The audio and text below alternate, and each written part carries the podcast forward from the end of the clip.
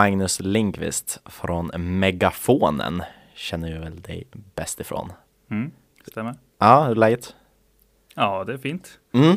Så här i coronatider. Mm. Men det, ja, livet går ju vidare. Hur påverkas ni i coronatider?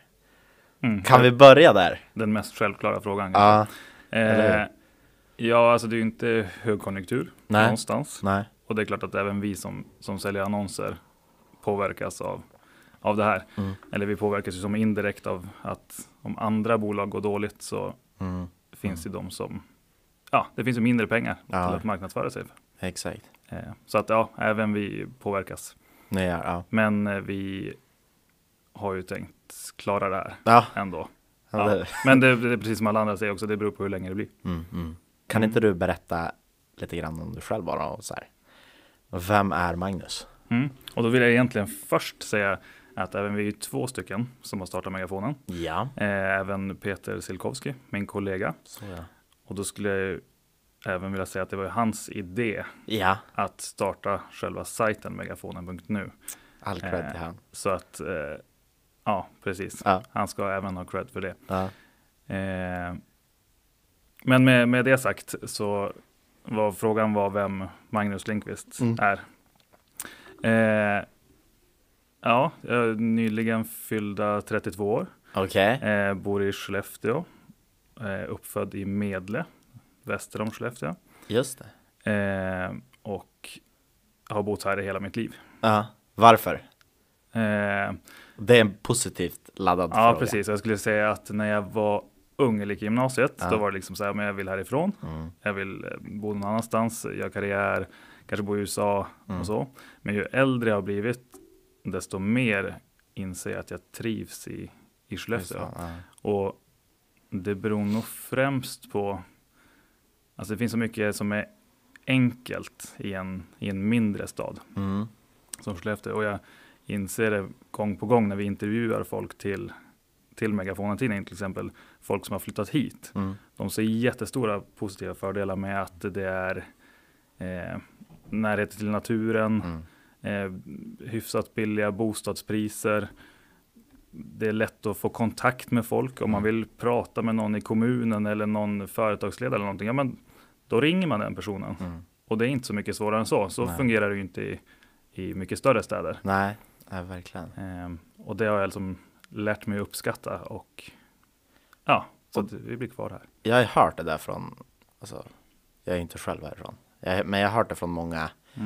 När, vi ställer alltid frågan varför, varför tycker du om Skellefteå? Så här, va- varför Mm. ska man bo i Skellefteå? Och det är så här, naturen och det är folket och det är nära till allt. Och det är liksom en lagom storstad. Mm. Och det känns som att det är en, en klyscha så här. Men å andra sidan när man faktiskt tänker på det. Så det, Mm. det är ju relevant. Ja, och det, och det stämmer. Ja.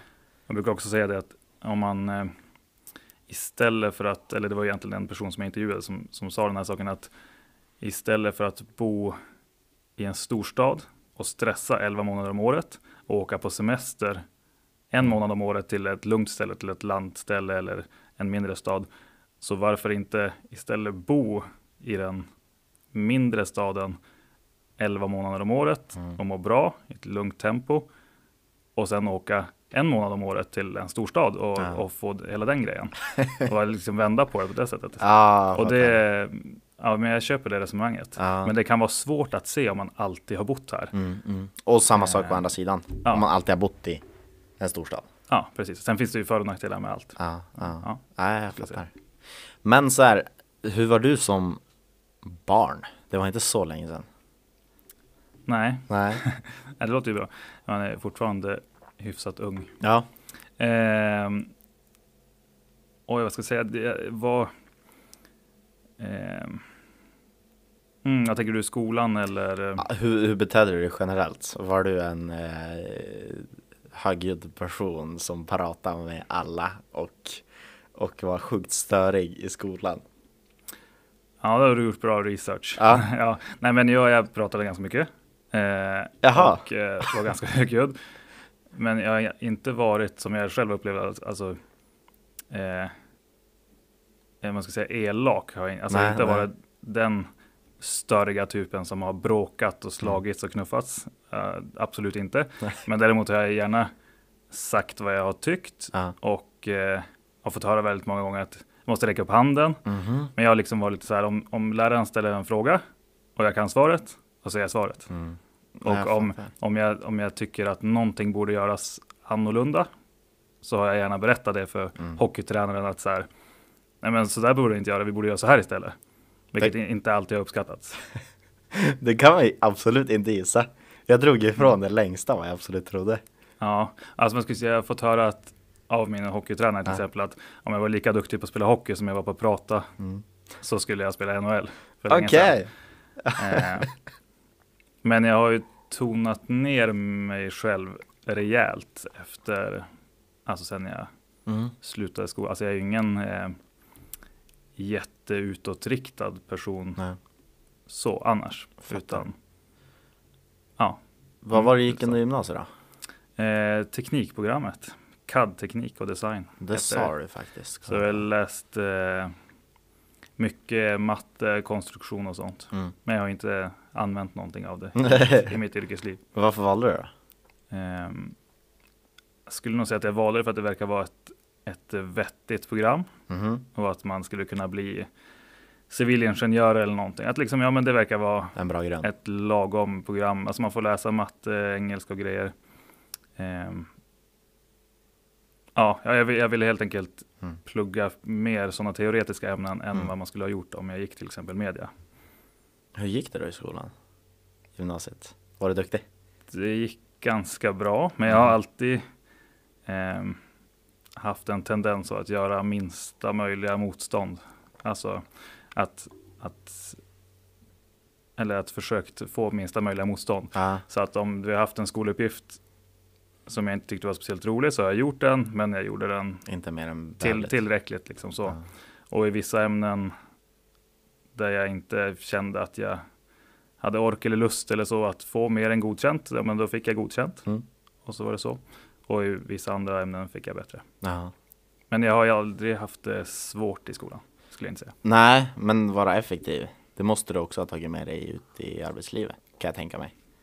Ja, det är nog en av de grejer, att liksom göra saker bra nog. Mm, mm. Eh, sen har jag haft en period då i vissa tillfällen att man gör saker kanske för perfekt också. Mm. Men det har jag ganska snabbt fått eh, skala bort. Och jag skulle säga att jag Mm. lärde mig nog det när jag jobbade åt Västerbottens Folkblad som frilansare. Mm.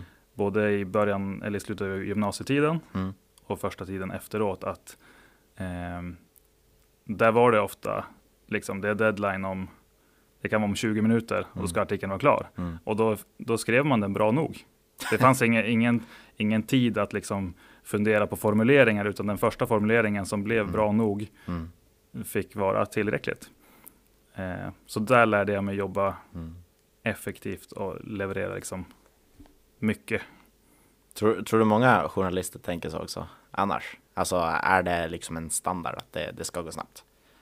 Det är lite olika, olika vilka tidningar man jobbar på och, Mm. vilka ämnen man bevakar och sånt.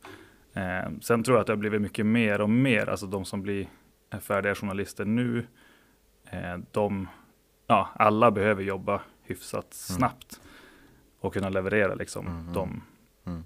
de artiklar som man vill. Men bara det att när jag började och arbeta, jag jobbade på Norran 2008 och då var vi ju nästan det dubbla antalet anställda journalister mot för vad det är idag. Ja, just Så det. det är klart att då levereras det ju färre artiklar per person än vad det gör nu. Ja, just det. Men då hade jag ju jobbat, det är därför jag säger att jag lärde mig egentligen på Mm. Västerbottens Folkblad, Mm. som är en tidning som finns i hela, i hela länet, Mm. som har alltid haft en färre antal journalister på sin redaktion. De har som behövt leverera mer och snabbare. Eh, det var ett annat, ett annat tempo där än vad jag upplevde att det var Mm. på Norra när jag jobbade där. Det där uh, har man ju mycket i stora verksamheter till exempel. Alltså, om man ska vara perfektionist hela tiden så får man inte alls lika mycket gjort och i slutändan på sista raden så tjänar man oftast mer om man håller liksom kring ämnet speed kontra perfektion, ja, en perfektionist helt enkelt. Ja, Uh, ja men det, det köper jag 100%. Men vad sa du, sista året på gymnasiet? Då, Mm. vad började du då? eh, ja men det var exakt sista år, men det var, det var nog i tvåan på gymnasiet som jag eh, åkte till USA med min pappa. Mhm. Eh, och då skulle vi hälsa på en, en vän till familjen där. Och då insåg jag att han bodde väldigt nära eh, en hockeyspelare som har spelat i Skellefteå AIK och som skulle spela i Skellefteå AIK igen. Vem var det? Som heter Brett Harkins. Ja. Eh, så då tog jag kontakt med, med Brett Harkins via Skellefteå AIK Okej. och frågade om jag fick komma förbi och göra ett reportage. Va, va, varför ville du göra ett reportage? Först. Eh, ja, jag kan säga att tidigare, några år tidigare så hade jag börjat fota väldigt mycket Mm. och gillade det. Eh, började fota mycket åt eh, Skellefteå AIKs klack, North Power. Eh, och fick via det även fotografera åt Skellefteå AIKs hemsida. Mm. Så det var egentligen på den vägen att både att jag var intresserad av, av hockey, Mm. men även hade en fot inne i, i Skellefteå AIKs Mm, organisation lite grann. Eh, då fotade jag till deras hemsida. Eh, jag fick gratis inträde och, och fika i pausen. Sjukt så, det, nice. så det var ju liksom, eh, det var allt vad jag behövde just då. Ja, ja.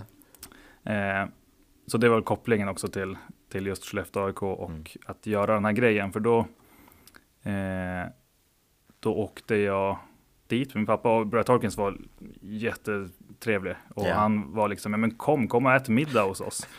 Så jag, min pappa och eh, våran vän där i USA då, åkte ju och åt middag hos han Ja. en kväll. Och gjorde liksom hemma hos reportage. Jaha. Eh, vilket ju var jättetrevligt. Hur, hur var stämningen där då? Var det mer som att han, han såg dig som en riktig journalist? Eller var det mer så här, han ändå, visst hade han spelat i AIK? Ja, precis. Han hade spelat i Skellefteå tidigare, så han gillade ju Skellefteå. Ja, precis. Men Och- kä- kände du att det var mer liksom än bara journalistik? Liksom, ja, här har vi en Skellefteå. Alltså det var nog både det. Han ville nog vara både Ja. schysst och också att han gillar liksom Mm, staden och så skulle han tillbaka hit året efter. Eh, men hur som helst, då skrev jag den här artikeln, fotade lite bilder, Mm. eh, gick till Norran, Mm. frågade om de ville köpa det. Men det ville de inte. Fan. Eh, och eh, då gick jag istället till Västerbottens Folkblad och frågade om de ville köpa någonting. Och de tackade och tog emot det Mm. med öppna armar. De skulle just göra en satsning på hockeyn i Skellefteå också. Hade Jonas Fahlman, David Ekström jobbade där. Eh, så att, då- och de, då publicerade de den där i Västerbottens Folkblad.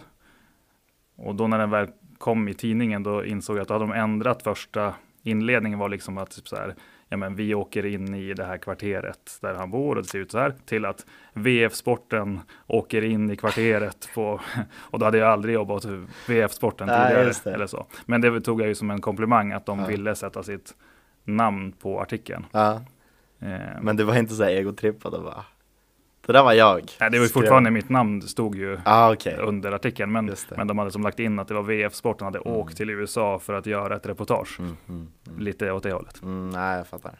Eh, Men det var också det bästa som kunde hända mig, att det vart Västerbottens Folkblad istället för Norran, för VF använder sig av frilansare Ja. i en mycket högre grad än vad, Mm.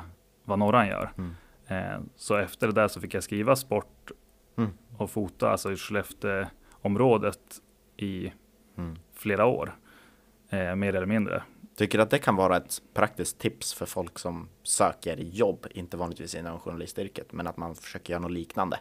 Att istället för att man far till ett företag och säger så här, får jag jobba hos er? Att man liksom kommer med någonting konkret och liksom, det här kan jag leverera. Ja, det är ju alltid, alltså det är alltid enklare att visa vad man kan, speciellt i sådana Mm. yrken. Det kan vara svårare i, i vissa yrken så är det ju svårt att liksom Mm. Mm. visa någonting man har gjort. Men, men om man till exempel vill skapa film eller foto eller Mm. journalistik eller skriva texter. Ja, men skriv en text och skicka in den eller publicera på din egen plattform Mm. eller på en egen blogg. För det är klart att om någon ser att det här kan man göra så är det lätt mycket mindre, alltså ett ja, Mm, mm, mm. kortare steg att, att ta in den personen. Just det där läste jag faktiskt om, ehm, tror det var Framgångspodd jag satt och lyssnade på. Mm. Någon journalist nu, minns jag inte alls namnet. Eh, men bör, han började med att han skrev en debattartikel och så skickade han ut det typ, typ så här jag vet inte, 20-25 Mm. olika tidningar över hela Sverige. Mm. Och så fick han napp på två stycken och så fick han jobb hos, hos ett. De Mm. sökte inte den här personen heller. Men så här, bara för att han gjorde ett sjukt bra intryck så, så fick han jobbet. Mm. Och det är precis vad du har gjort. Mm. Fast du ändrade dig till två istället i stan. Ja, Det precis. fanns ja. väl inte så många fler? Nej, jag. nej, och det gick ju till det mest självklara från början, stod i nästa Ja. steg. Ja. Men som sagt, det vart ju bra för mig Mm. som då fick komma in och det var någon som var sjuk ett tag, då fick jag fota Mm. bilder till deras hockeybilaga och så vidare. Och sen när man väl är inne, då är man som inne Ja, ja, ett tag, precis. så länge man Ja. sköter sig. Och, och de blev ju också min absolut största kund i ja, men, sex, sju år efter det. Mm. Även om jag gjorde andra saker också. Men hur var det att vara frilansare då? Är det någon skillnad från vad du gör i dagsläget tycker du? Mm. Eh, ja, det skulle jag nog säga. Mm.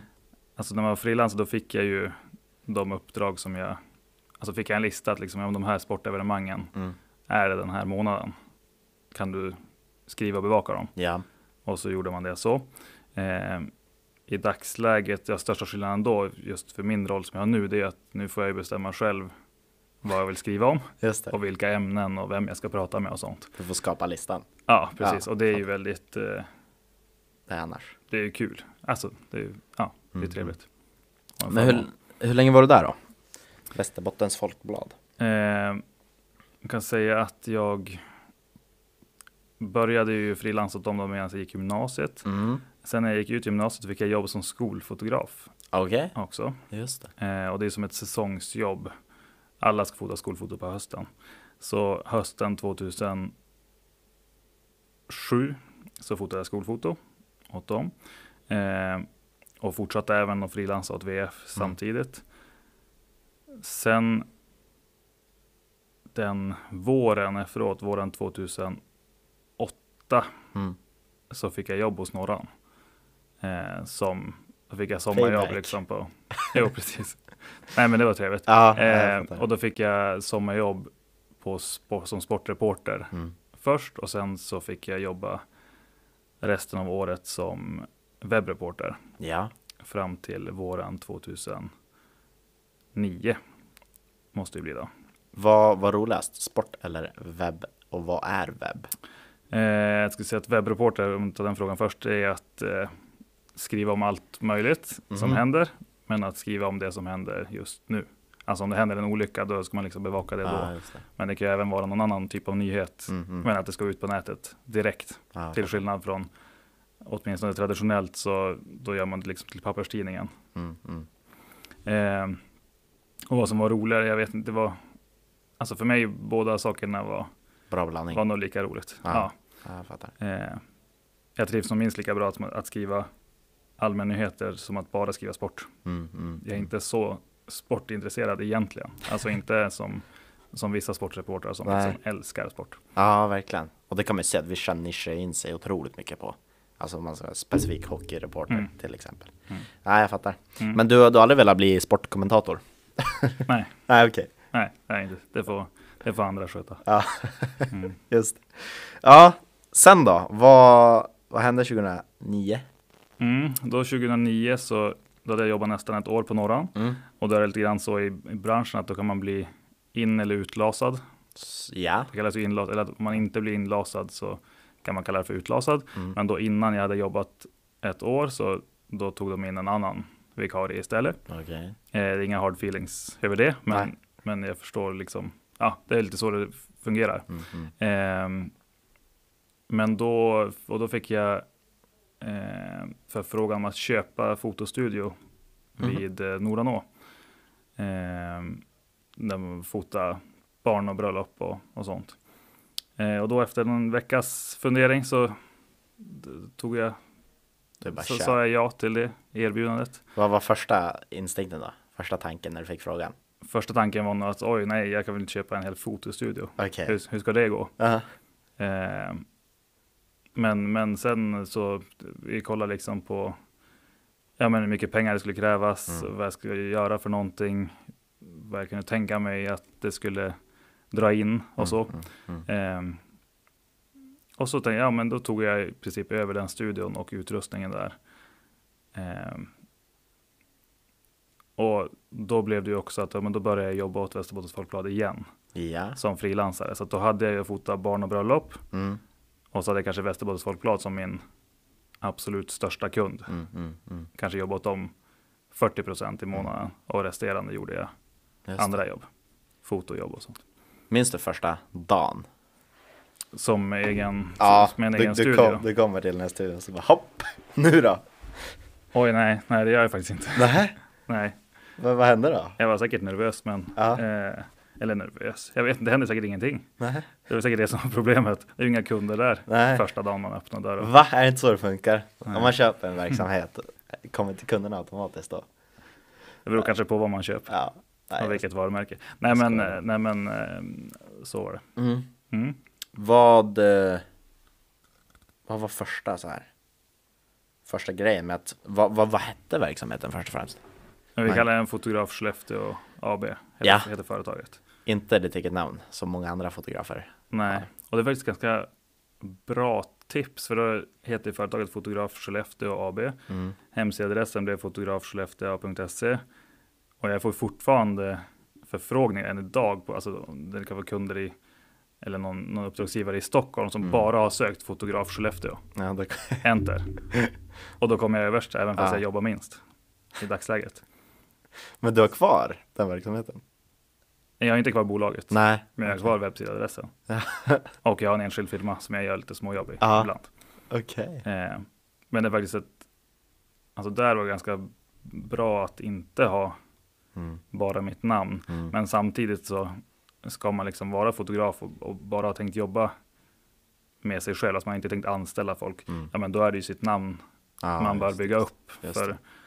De fotografer som det går bra för i Skellefteå idag, de har ju byggt upp sitt Mm. varumärke, det är ju sitt namn. Mm. Och mm. man anlitar dem ju för att de är de. Ja, man, vet, man vet att de gör bra jobb. Det där är ju en annan spännande verksamhet att liksom bedriva sitt eget personliga varumärke. Inte som influencer utan mer som ja, men inredningsdesigner och allt Mm. där, där man är liksom en, en enmansföretagare helt enkelt. Mm. Det Mm. finns ju sjukt mycket, sjukt mycket unika saker man, man verkligen kan testa. Ja. Ja men just det. Ehm, och då, hur kom du in på megafonen? Du Mm. träffade Peter, Precis. eller vad, vad heter han? Z? Ja. Peter Siulkowski, Ja, om jag nu uttalar det rätt. Men Men du- jag, vad kallar han? eh, vi kan säga Z. Ja, Men Peter kallar jag honom oftast. Men, eh, men hur som helst, då, vi möttes genom att eh, jag fortsatte att fota skolfoto Mhm. eh, via min, mitt eget företag. Då. Och då var han skolfotosäljare. Alltså han åkte runt till olika skolor och sålde in att just det här företaget skulle få komma och, Mm. och fota skolfoto där. Var inte det upphandling och sånt? Ja, men han, alltså det är inte. Jag tror inte att det är kommunal upphandling, alltså Nej, okej. så, utan det är skolorna. Varje skola i för sig, eller till exempel ett helt gymnasieområde, Mm. ska ju bestämma att det ska vara så. Och det, och det kanske kan vara upphandlingar i vissa, men fortfarande så måste ju någon, Mm. Mm. någon måste sälja in att just det här företaget är bäst. Mm. Eh, och då året, eh, ja det måste ju bli 2009 då, vid studenten. Mm. Då brukar det här skolfotoföretaget, då behöver de alla fotografer som någonsin har jobbat åt dem. För då ska ju alla fotas samma dag Mhm. I hela Sverige i princip. Jag missade min studentfoto. Ja, jag satt och jobbade. Och så sen såg jag tiden, det hade gått över. Och ja. då kom jag och skulle precis fota och då hade jag glömt den här hatten. Nej, fick du vara infälld då? Nej, jag, jag stannade vid entrén så gick jag tillbaks. Jag skulle haft en sån liten infälld Ja. ruta i hörnet. Ja, eller hur? Ja. Eller hur? Annars klassiker. Ja. Eh, ja, men då åkte jag med Peter till Umeå för att fota på Dragonskolan och det är väl egentligen i den bilfärden som vi började prata första gången Mhm. överhuvudtaget. Eh, mest troligt var det han som pratade mest. Ja, Det är han som är säljare också. ja, Ja. just det. Just det. Eh, men ja, då eh, eh, ett tag efter det, jag kommer inte ihåg exakt när, men då, då kom han till mig med idén om att vi borde starta en hemsida som är som liksom eh, berättar om vad händer i Skellefteå eller vad händer i helgen. Mm, För han har själv jobbat i krogbranschen och då eh, kan man säga att han fick frågan hela tiden. Mm. Vad händer i helgen? Mm. Vilka åldersgränser är det på krogen? Eh, vilka band ska spela och sådana Mm. saker. Mm. Och han själv är ingen datahacker om man uttrycker sig så. Eh, Men det är du. så han, ja kanske inte just datahacker men åtminstone producerar material. Ja. Eh, så han kom liksom med idén om att det här borde vi göra. Eh, och jag kan göra de här grejerna men Mm. jag behöver hjälp med det här. Mm. Och jag var ganska tveksam från början. För att. Liksom om kommer det vara tillräckligt, alltså tiden som vi ska lägga ner, kommer det känna igen sig, kommer vi få in tillräckligt många kunder och sådana saker.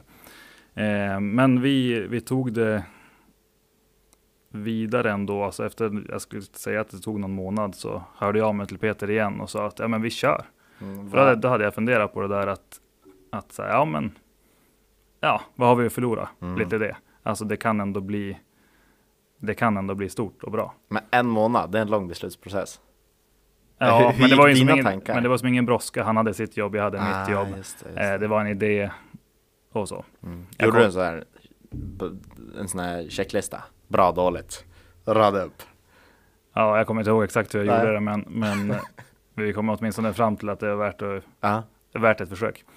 Eh, så då började vi nog göra den här hemsidan i, innan jul 2009. Mhm. Eh, och i mars 2010 så lanserade vi första versionen av megafonen.nu. Just det. Och då hade vi ingen papperstidning, utan då var det bara på, Ja. bara på nätet. Hur gick det första veckan då?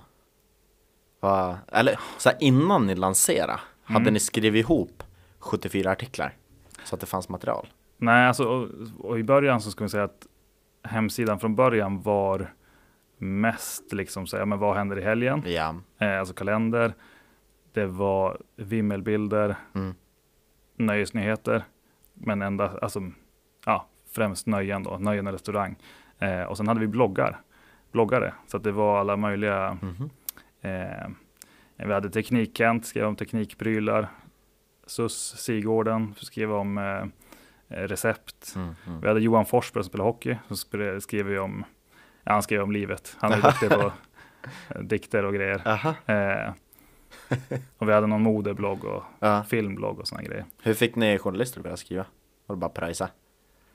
Nej, det, vi var nog dåliga på att betala då, men vi tjänade ju inga pengar heller. Nej, nej. Eh, nej men då, det var ju, alltså det, liksom, det är ju tio år sedan nu, så då Mm. var ju bloggar hett.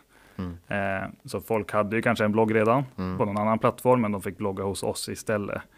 Eh, så det var ju liksom inte, de skrev ju inte artiklar utan de hade, vi hade typ tio olika bloggar Mm, inom mm. olika områden. Med att vi fick, vi fick tag i Johan Forsberg som spelar hockey i Skellefteå AIK då. Mm. Eh, han eh, hade bloggat några år tidigare, men lagt av. Men kunde fick då som göra comeback med sin blogg. Och det gjorde ju besöksstatistiken hos oss väldigt gott. Det funkar. Ja, men definitivt. Allt, Det har ju varit så mycket om man kopplar in hockey också så, så drar ju det klick. Fanns det influencers på den tiden? Ja, vi skapade ju influencers. Det var ni som skapade ja, influencers? nej, det var väl kanske att ta i. Fast, fast ändå lite grann, för det var ju ändå de som gjorde mode, hade modebloggen, fick något erbjudande om att, om att prova på någon eh, behandling typ Mm. och skriva om det i bloggen. Så att absolut, det var ju Ja. ganska t- en tidig liksom. Affiliate? Ish? Nej, nej. Nej, det var ju kanske inte att länka riktigt så, utan hellre att säga, men kom och prova att göra den här hårförlängningen Ja. och så lägger du ut en bild om, om hur det var. Ah. Just Så det. som influencers görs nu, men Ja, det var ju ja. väldigt tidigt då. Ja. Eh, men, och då var det, de fick ju inget betalt av oss för att blogga, Nej, men då fick de ju de samarbetena. kanske förmånen eller gå in på krogen och Mm. gå före i kön. Sådana saker. En. Enkla saker, men som ändå uppskattas. Men verkligen. Och när man lyssnar på Alice Stenlöv, Mm. influencer, Mm. Let's Dance är med nu. Och så sa ah, influencer det är bästa jobbet någonsin. Det var så ja, jag, jag tror det faktiskt. Och så sa hon varför. Det var så här, "Ja, man får så sjukt mycket förmåner. Man får allt gratis.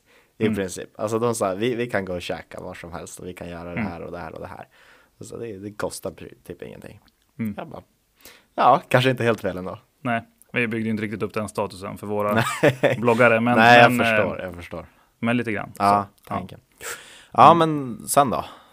Eh, ja, men då hade vi det så i, i två år Mm. med hemsidan och från början fotade jag och Peter allt vimmel själva. Vi var ute varje helg, eh, fredag, lördag Hade du kombinerat det med vanliga jobbet? Ja, då hade, ja precis, då fotade jag fortfarande barn och bröllop Mm. och hade Västerbottens Folkblad som kund. Eh, och han eh, sålde, från början i alla fall, så sålde han även alltså, skolfoto fortfarande. Så det här var som ett på sidan om grej. Ja. Och vilket var ju tur för vi drog in noll kronor Mm, mm. eh, på typ två år. Vad hade ni? Vad hade ni för planer? Hur skulle ni börja tjäna pengar? Eh, alltså tanken var nog främst att, ja men både annonser då, Mm. eh, vilket vi sålde en del på hemsidan, men det är ganska svårt att tjäna pengar på annonser om man, innan man har någon, alltså man behöver mycket trafik Mm, mm. för, att det ska, för att det ska bli pengar av det. Mm. Eh, men det var även lunchguider, eh, festfixarguider, alltså så här att få företag i olika omfattning att ja, betala för att nå ut med sina tjänster. Mm, mm. Eh, så det var som ändå tanken. Ja. Men två år, det är inte kort tid. Nej, och vi, alltså, vi gick ju inte back under att vi hade Nej, inga nej. stora utgifter heller. Nej, för vi kan ju säga, vi, våran, men, hy, vi hade ju ingen lokal specifikt för det här, utan Mm. jag fotade även andra, alltså vi Mm, hade ju mm. andra jobb också. Eh, men då efter två år så kände vi att antingen så lägger vi ner Mm. eller så gör vi någonting mer. Och från början fanns det ju ingen tanke om att det här skulle bli en papperstidning. Nej, det lät lite åt fel håll. Ja, men, men när vi ändå började fundera på det och kika på vad som fanns och vad vi kan göra Mm. så är det ändå en det är ändå en bra idé. Och nu är jag ju Mm. enormt partisk, men Mm. det har ju ändå bevisat sig fungera också. Det lokala, alltså det är alla vill ju ha lokala nyheter. Eller lokalt åt det stuket. Ja, ja men alltså man vill läsa om eh, grannens barns nya jobb. Ja. Lite grann så. Och det, det är ju en del av vårt grundkoncept att vara superlokala. Mm, mm, mm, Eh, andra saker kan man läsa på andra ställen, men Mm. superlokala saker är mm, mm, det som vi kan vara bra på. Eh, och den andra delen är ju att din, jag menar, en papperstidning, alltså fortfarande så, eh, nu är det här något år gammal statistik från posten, men över 90 procent kollar sin post, alltså postlådan, Mm. varje vardag. Mm, mm, Och då skickar man då ut en tidning mm. som hamnar i postlådan och den är tillräckligt bra material så kommer de flesta att Mm, åtminstone bläddra igenom den. mm. Eh, och vi har sagt lite grann, men om det är superlokalt, om, alltså, om det finns en chans eller risk eller man ska säga, att man känner någon i tidningen, vilket det nästan alltid gör Mm. i den här storlek, alltså i Mm. en stad som är den här storleken, ja men då kommer man att bläddra i den. Mm, mm. Eh, åtminstone liksom kika om man kände någon. Guilty. Ja, Albin. ja.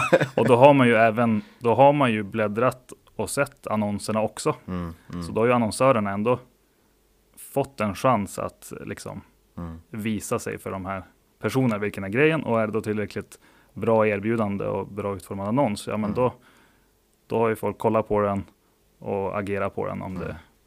Om det behövs. Så det är fortfarande, det kan låta omodernt med papperstidning, men, Det funkar. men den når ju ut, alltså vi Mm. skickar den till alla hushåll i kommunen, Mm. Hur många är det? 30 600, nej, 36 000 Mm. hushåll ungefär, och så är det ungefär 2 500 företag. Ah, okej. Eh, Så den totala upplagan är ungefär 39 000 drygt. Vi har lite tidningar som står på Citykompaniet och Ah, ah, på olika just ställen också. Exakt. exakt. Eh, så att sen vi startade tidningen så, så har vi jobbat heltid med det här, jag och Peter. Eh, och vi har hunnit anställa en till säljare Mm. och nu en till journalist. Så nu är vi fyra heltider och ett antal frilansande skribenter och Ah, BML-fotografer. just det. Jag vill ändå ta ett steg tillbaks. Mm. När du bestämde dig för att liksom hoppa av din fotostudio, eller hoppa av, lägga det, Mm. liksom, inte som main utan mer ett side hustle om man säger så. Mm. Eh, hur gick tankarna hos dig då? Så här att nu, nu, nu ska vi satsa på den här papperstidningen. Var det liksom samtidigt? Du sa att nu ska vi satsa på papperstidningen, nu lägger jag ner mitt andra arbete, nu kör vi det här fullt ut. Ja, är som både det och. För att om jag, eftersom jag ägde fotostudion och så, så blev det ju liksom inte från en dag till en annan. Nej. Utan trappar väl ner antalet kunder där, Mm. beroende på hur mycket tid det- tog att göra det andra. Eh, och samma sak i Västerbottens Folkblad. Jag kommer ihåg att vi gjorde, jag skrev mitt sista hockeyslutspel då, samtidigt som vi Mm. eh, producerade första och andra numret av tidningen. Och det var ju, det är ju match varannan dag i princip. Mm, och vi skrev alla matcher. Eh, Mhm. Så kommer jag ihåg att jag jobbade på morgonen med megafonen.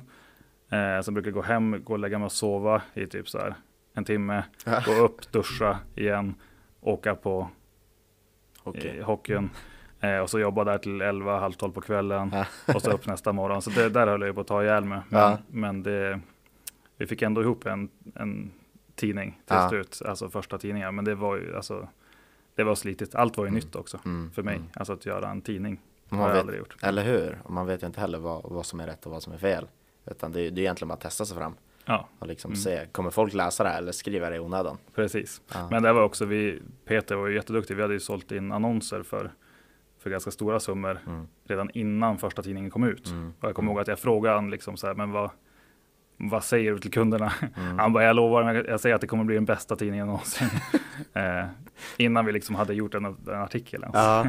ja, men det där känner jag Eh, han är duktig på att måla, måla upp liksom Ja. vad vi ska, vad det ska bli. Mm, mm, mm.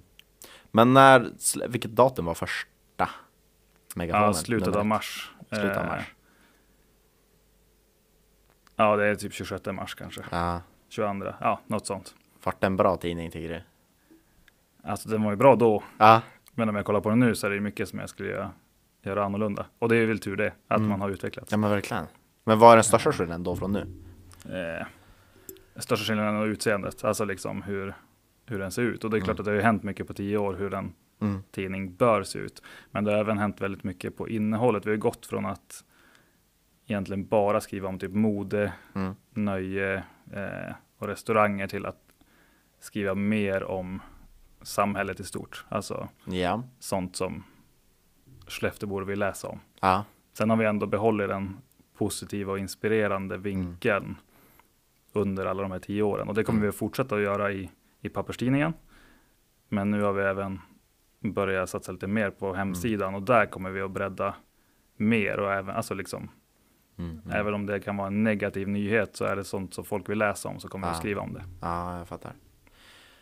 Men hur, hur kan man, om man har en, ni måste ge jättemycket undersökningar, tänker jag, för att kunna veta vad folk egentligen vill läsa.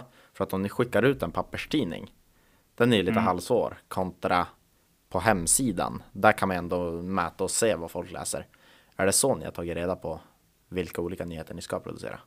Man kan säga att vi, vi borde göra massa olika undersökningar, Ja, men det har vi inte gjort. nej, Nej, inte speciellt mycket. Det är ju inte så enkelt heller. nej, att göra det. Men, men det vi har byggt det på liksom vad folk vill läsa. Och sånt. Det är, fortfarande så ser vi på hemsidan också vad folk klickar på mm, och vad som fungerar där. Eh, men även liksom allmän respons från, mm, från folk som vi möter.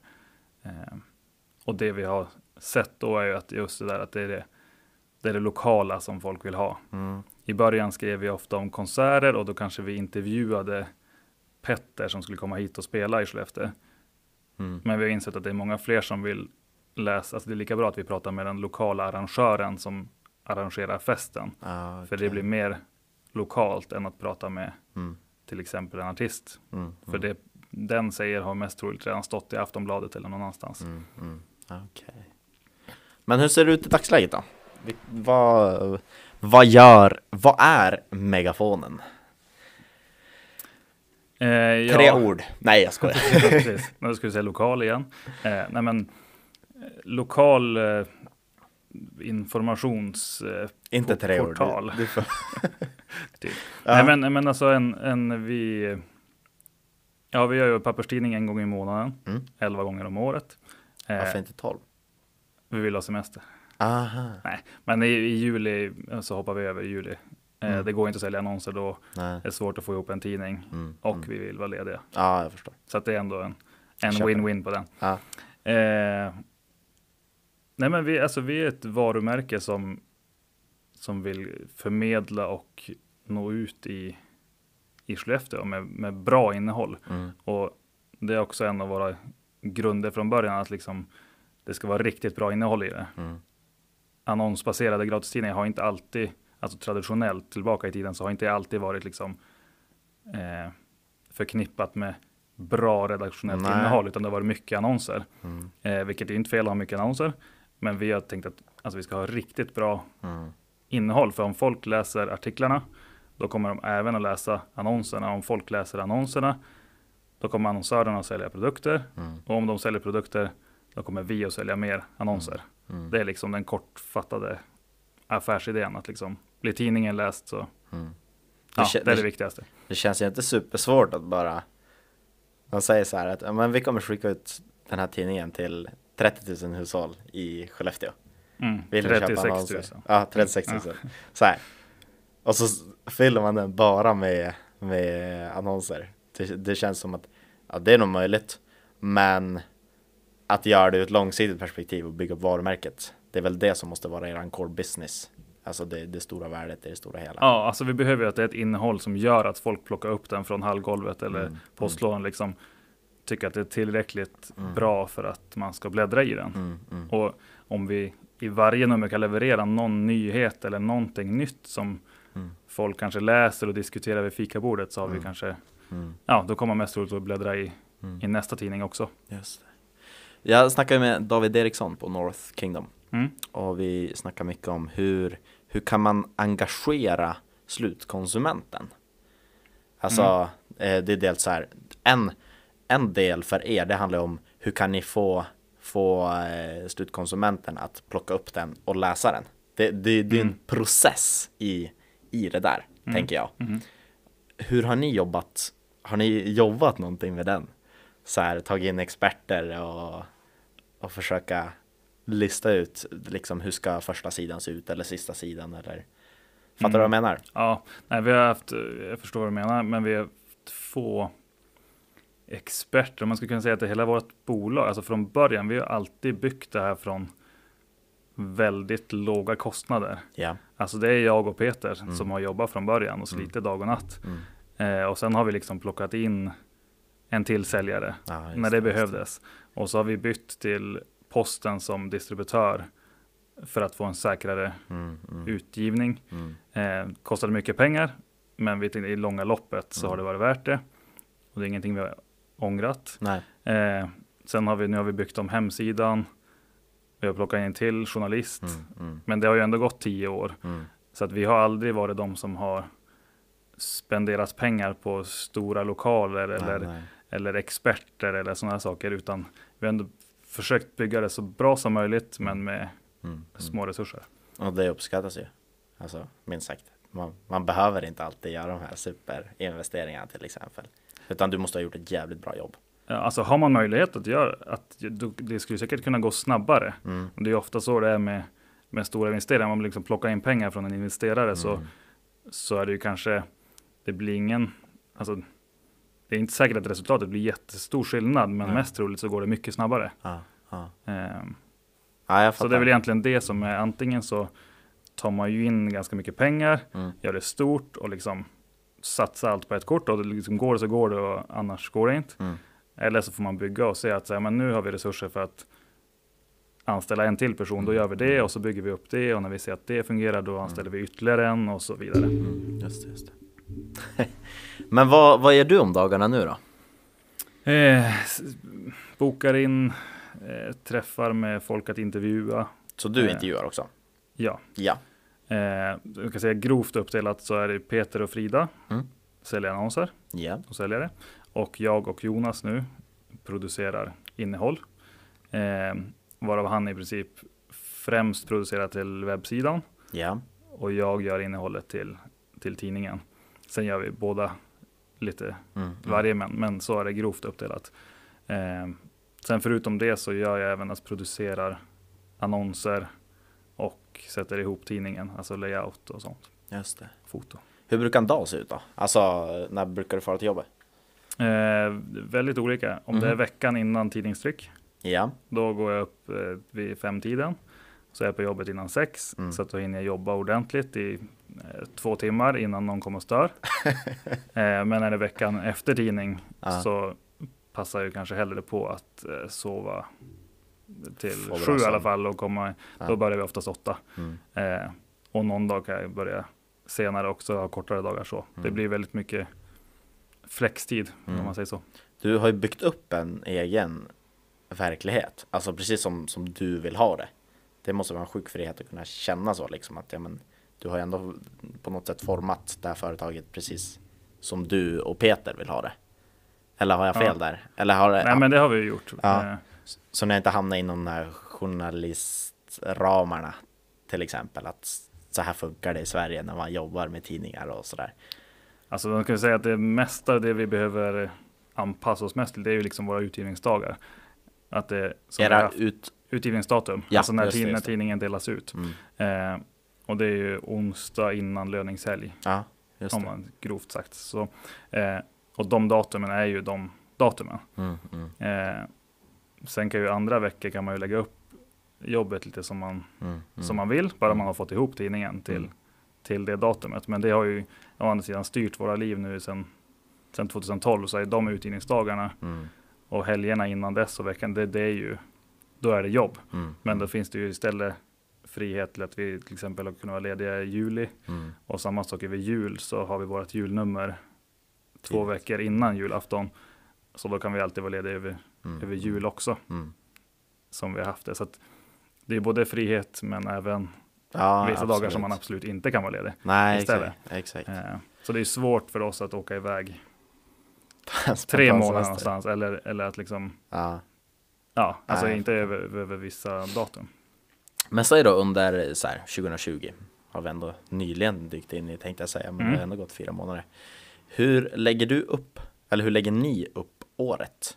Har ni liksom en plan att januari, februari, mars och varje månad, då ska vi ha ett specifikt område vi skriver om? Eller kommer det spontant vid varje ny månad? Men vi har ganska, vi har, eh, man kan säga vi har årsbokslut på sommaren, Mm. sista juni. Mm.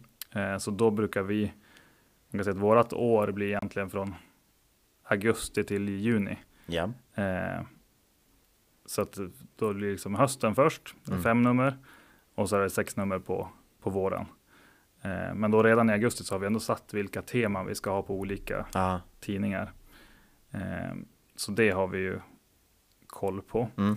Eh, och sen, bra. Och i, ja, precis. Och i övrigt så, ja men vi jobbar ganska mycket, man skulle kunna säga att vi jobbar ett halvår i taget. Mm. Alltså augusti till december, det är liksom, då har vi de fem tidningarna. Mm.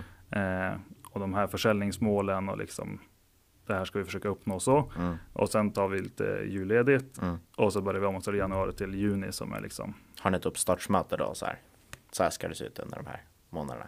ja, det Ja. kan man säga. Vi är Ja. så få så vi träffas ju hela tiden. Men, Ja. ja. Nej, men jag fattar. Men säg att nu, nu är det till exempel en ny månad, april. Ni släppte Mm. tidningen förra veckan.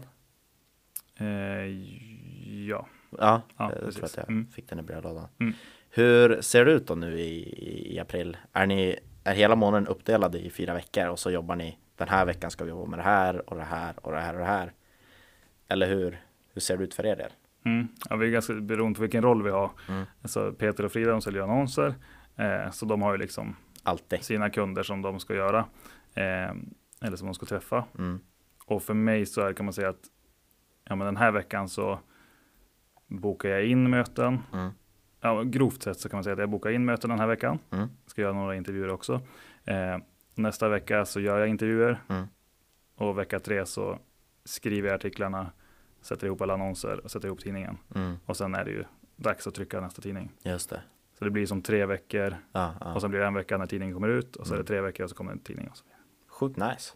Jag har också försökt få till en sån stabilitet att ja, men, till exempel med poddarna, då gör man varje torsdag till exempel och så jobbar man med den halva fredagen till exempel och så publiceras Mm. den på måndagen och så ja, och så ska det skapas en artikel om podden och ja, hela Mm. den. Men det, Men, men det här blir ju så för oss också för Ja. att vi, vi är tvingade. ja, verkligen. Alltså det ska, tidningen ska tryckas då. ja. Så då kan jag inte skjuta på det längre. Nej. Så egentligen är det så. Vad händer om ni, ni har tryckeriet på Hedensbyn? Ja, precis. Vi trycker i Norrlands tryckeri än så länge. Ja, och då har ni då har ni sagt till dem att varje månad då ska vi trycka. Ja, precis. Det har vi bokat in ett år innan. Så, så Mm. om, om ni, har det hänt någon gång att ni inte har lyckats? Nej, Nej. nej. Okej. nej, det blir alltid en tidning. Ja, okej. Det, Så det är det inte orolig över liksom. Det finns alltid saker att skriva om. ja, absolut. Och sen så är det ju också, man kan ju anpassa liksom. Ett reportage kan ju vara ett uppslag eller så blir det litet eller så blir det större eller så Mm. drar man upp bilden lite grann så här. Mm. Så det är som ett pussel i slutet. Ah, Beroende på hur mycket annonser man har sålt just. också. Vars vill du då? Du personligen? Vart, vart vill du ta megafonen? Eh, jag skulle säga att nu har vi ju haft tidningen i åtta år och företaget i tio. Mm. Eh, vi har just anställt en till journalist, Mm. vilket ju känns superroligt. Mm. Då behöver jag inte vara själv och skriva Nej. allting längre.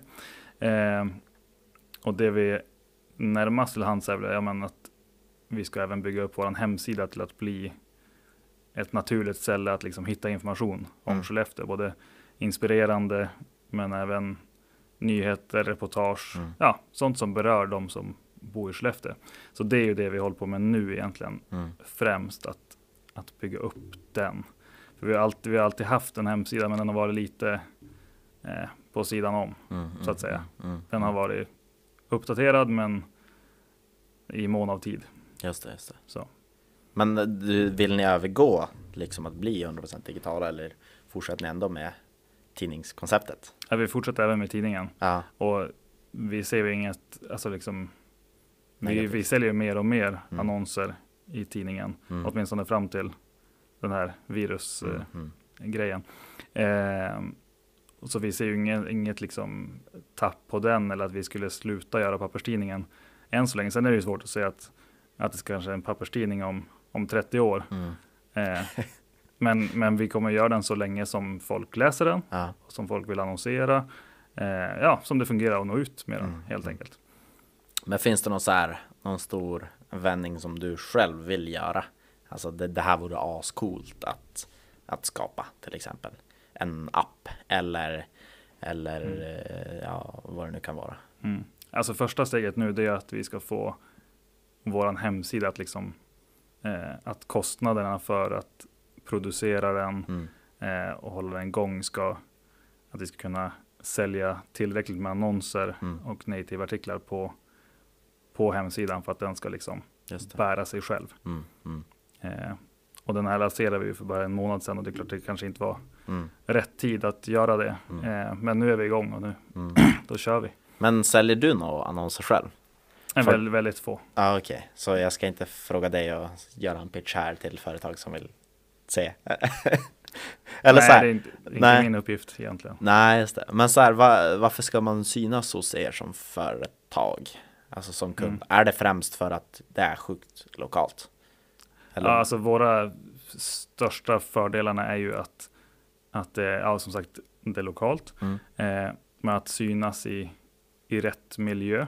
Alltså Mm. megafonen är en trevlig, om jag tänker papperstidningen främst då, först, så det är liksom en trevlig produkt där vi skriver om inspirerande saker. Mm. Eh, och att synas där med sin annons är en bra grej. Mm. Eh, sen en gratistidning som vi har. Alltså folk förväntar sig precis. annonser Mm. i tidningen. Mm.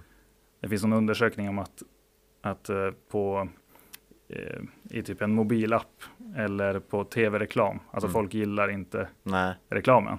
Eh, men att papperstidningar är ändå det stället där folk gillar reklam mest, Mm. Mm. om man kan uttrycka sig så. Mm. Eh, och hos oss är det nästan att folk skulle bli förbannade om vi inte hade annonser Ja. i ett nummer, Ja. eftersom att det är en gratistidning. Ja, och förstår. även annonser har ju ett, ett läsvärde. Mm. för Mm. många. Nej men såklart. Eh, men det är också att vi når alla Mm. hushåll Mm. i Skellefteå kommun. Nej men det, det köper jag. Absolut. Det är den största. Och sen på, på nätet så, ja men, det är också, alltså, alltså man, vill man nå Skellefteåbor Mm. Mm. Mm. så är det ett bra ställe. Mm. Ja, nej men grymt. Då har jag bara en sista fråga till dig som jag redan har ställt. Men den personliga. Varför ska man bo i Skellefteå enligt dig? För man får mycket liv för pengarna. Okej. ut, utveckla. Ja, kör. Eh, men man får mycket, alltså framförallt handlar det om tid. Jag säga. Det är inga liksom pendlingsavstånd. Vill man åka någonstans det tar oftast 5-10 minuter. Mm. Eh, får mycket bostad för Mm. pengarna. Eh, alltså lönerna i Skellefteå är inte så mycket lägre jämfört med storstäder som, som liksom bostadskostnader är lägre. Mm. Mm. Mm. Nej. Så man får liksom mer liv för sin lön. Tror man får ett längre liv i Skellefteå än i Stockholm? det, det har jag inga, inga mandat att svara på. Okej, Nej, jag har ingen aning om. Ja men det känns ändå som att Ja, mer liv, ett lyckligare liv Det, det tror jag det, Ja. det, det köper jag, absolut Mm, jag hoppas på det.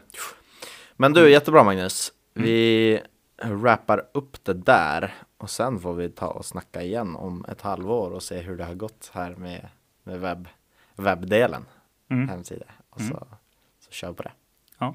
Grymt att du Kul. tog dig tiden så uh, tackar dig tusen gånger om Mm, tack så mycket.